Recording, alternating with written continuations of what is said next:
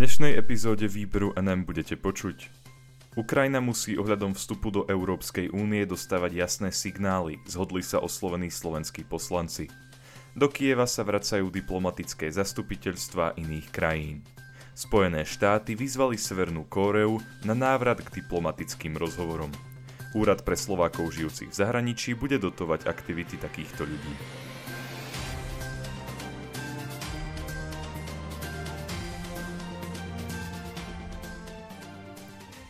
Ukrajina musí ohľadom vstupu do Európskej únie dostávať jasné signály, zhodli sa oslovení slovenskí poslanci.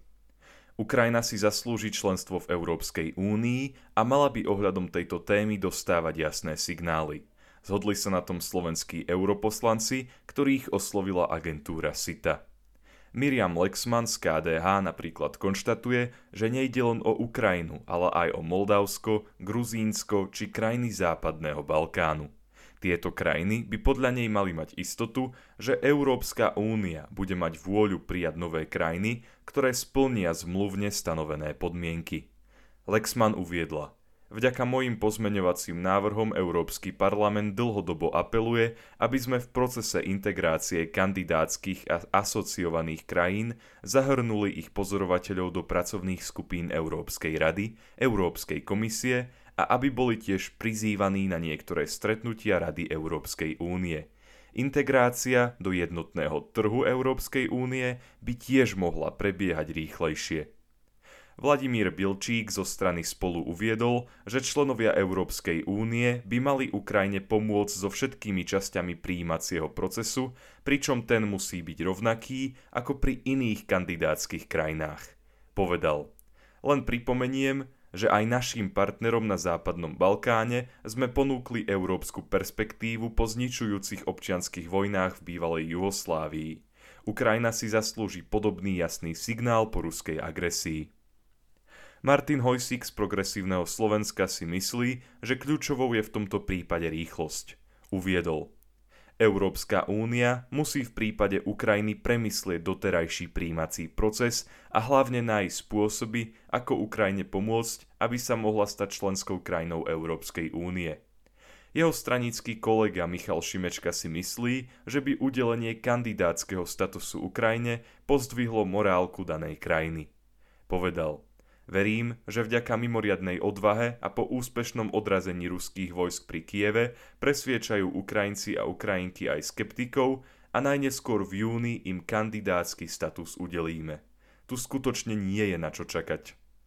Michal Viezik z tej istej strany si myslí, že je čas na to, aby bola Ukrajina privítaná v Európskej únii. Uviedol, Únia, ako ju poznáme, stojí. Je čas, aby sme ich privítali v našej európskej rodine – Prvý, veľmi dôležitý a kľúčový krok je udelenie kandidátskeho statusu.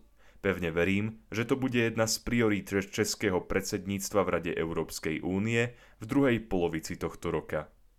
Ivan Štefanec z KDH tvrdí, že Únii nič nebráni v tom, aby skrátila niektoré z prístupových procesov a zjednodušila niektoré byrokratické prvky vstupu do bloku. Povedal – Ukrajinci si výnimočný prístup zaslúžia, keďže umierajú a trpia za naše európske hodnoty, demokraciu a slobodu.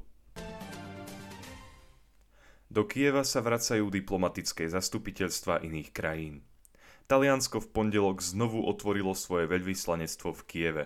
Stalo sa tak potom, ako ruské jednotky odišli z tohto regiónu. Informovala o tom agentúra AFP. Po začiatku ruskej invázie 24. februára Taliansko presunulo svojich veľvyslancov do mesta Lvov. Podobne sa zachovalo Španielsko, ktoré po začiatku vojny presunulo zamestnancov svojej ambasády do Poľska.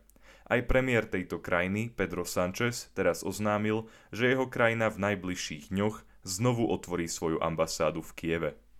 Do Kieva sa teraz vracajú diplomatické zastupiteľstva viacerých krajín. Je to umožnené stiahnutím ruských síl z okolia Kieva a severu Ukrajiny. Rusi svoje preskupenie realizovali pred rozsiahlou ofenzívou na východe krajiny. Tureckí diplomati sa do Kieva vrátili z mesta Černovice nedaleko rumunskej hranice. Francúzsko minulý týždeň podobne uviedlo, že sa jeho veľvyslanectvo presúva z Lvova späť do Kieva. Svoje diplomatické zastúpenie v Kieve obnovuje aj Európska únia, ktorá ho po vypuknutí konfliktu dočasne presunula do Poľska. Návrat diplomatov do hlavného mesta Ukrajiny zvažuje aj Slovensko. Minulý týždeň o tom informoval minister zahraničných vecí a európskych záležitostí Ivan Korčok. Spojené štáty vyzvali Severnú Kóreu na návrat k diplomatickým rozhovorom. Severná Kórea sa musí vrátiť na diplomatickú cestu, uviedol hlavný americký veľvyslanec pre túto krajinu. Vyjadril sa tak potom, ako Severná Kórea zrealizovala sériu raketových skúšok a potom, ako sa objavili náznaky, že by sa tento štát mohol pokúsiť obnoviť jadrové testy. Informovala o tom agentúra AFP.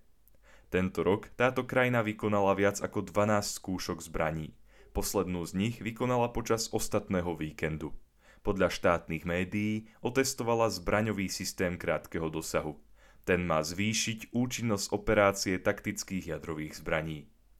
Osobitný predstaviteľ Spojených štátov amerických pre Severnú Kóreu Sung Kim v pondelok pricestoval na návštevu Soulu a stretol sa s juhokorejským partnerom No Kyu Dukom. Po rozhovore obaja odsúdili eskaláciu severokorejských testov. Medzi ne podľa nich patrilo aj vypustenie najmenej troch interkontinentálnych balistických striel. Kým novinárom povedal, zhodli sme sa na potrebe dôraznej reakcie na destabilizujúce konanie zo strany Korejskej ľudovo-demokratickej republiky. Hovorili sme aj o tom, ako reagovať na budúce kroky Korejskej ľudovo-demokratickej republiky vrátane možnej jadrovej skúšky. Dodal, znovu vyzývam Pyongyang, aby s nami pokračoval v diplomatickej ceste. Chcem objasniť, že nemáme nejaký nepriateľský úmysel voči Korejskej ľudovo-demokratickej republike. Pyongyang ponuky na dialog odmieta, pričom tvrdí, že politika Washingtonu voči nemu je nepriateľská. Kimová návšteva prebieha v čase, keď americké a juhokorejské ozbrojené sily začali spoločné 9 nové vojenské cvičenie. Takéto cvičenia Korejskú ľudovo-demokratickú republiku zvyčajne poburujú a označujú ich za prípravu na vojnu. Juhokorejská armáda v nedeľu uviedla. Toto cvičenie je obranným cvičením obranných veliteľských stanovíšť pomocou počítačovej simulácie a nezahrňa žiaden nácvik vojenských manévrov. Úrad pre Slovákov žijúcich v zahraničí bude dotovať aktivity takýchto ľudí. Krajanské komunity v zahraničí majú teraz ďalšiu šancu získať finančné prostriedky na svoje tohtoročné projekty. Až do konca apríla môžu požiadať o mimoriadnu dotáciu Úradu pre Slovákov žijúcich v zahraničí. Tento úrad o tom podľa tlačovej agentúry Slovenskej republiky informuje na svojom webe. Žiadosti sa majú týkať dotácií na projekty v oblastiach vzdelávanie, veda výskum, kultúra, informácie a médiá. Úrad pre Slovákov žijúcich v zahraničí uvádza. Žiadosti vrátane povinných dokumentov sa registrujú v elektronickom dotačnom systéme od 17. do 30. apríla, v listinnej forme musia byť poslané na neskôr 2. mája. Rozhodnutie o tom, ktoré projekty budú podporené a samotné uzatváranie dotačných zmluv sa má podľa súčasného plánu uskutočniť v prvej polovici júna. Záujemcovia o podporu svojho projektu môžu získať viac informácií na webe Úradu pre Slovákov žijúcich v zahraničí. V rámci hlavnej dotačnej výzvy na tento rok, ktorá bola už vyhodnotená, Úrad pre Slovákov žijúcich v zahraničí rozhodol o podpore 767 projektov krajanských komunít. Medzi tie prerozdeli približne 1,8 milióna eur. Na dotácie pre Slovákov žijúcich v zahraničí má úrad zo štátneho rozpočtu k dispozícii 2,8 milióna eur. Ďakujem vám za to, že ste si vypočuli tohto týždňový výber NM a dúfam, že sa budeme počuť aj budúci týždeň. Do počutia.